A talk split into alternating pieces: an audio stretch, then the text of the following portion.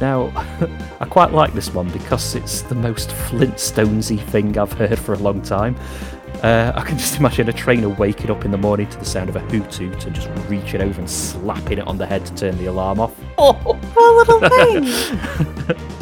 Hey, if I woke up groggily and I see that thing's beady red eyes staring at me, I probably would oh, awaken, falling out of my bed, but I would awaken. It's the best way to get you ready for the day. I want to know what the most terrifying Pokemon to wake up to is in place of an alarm clock.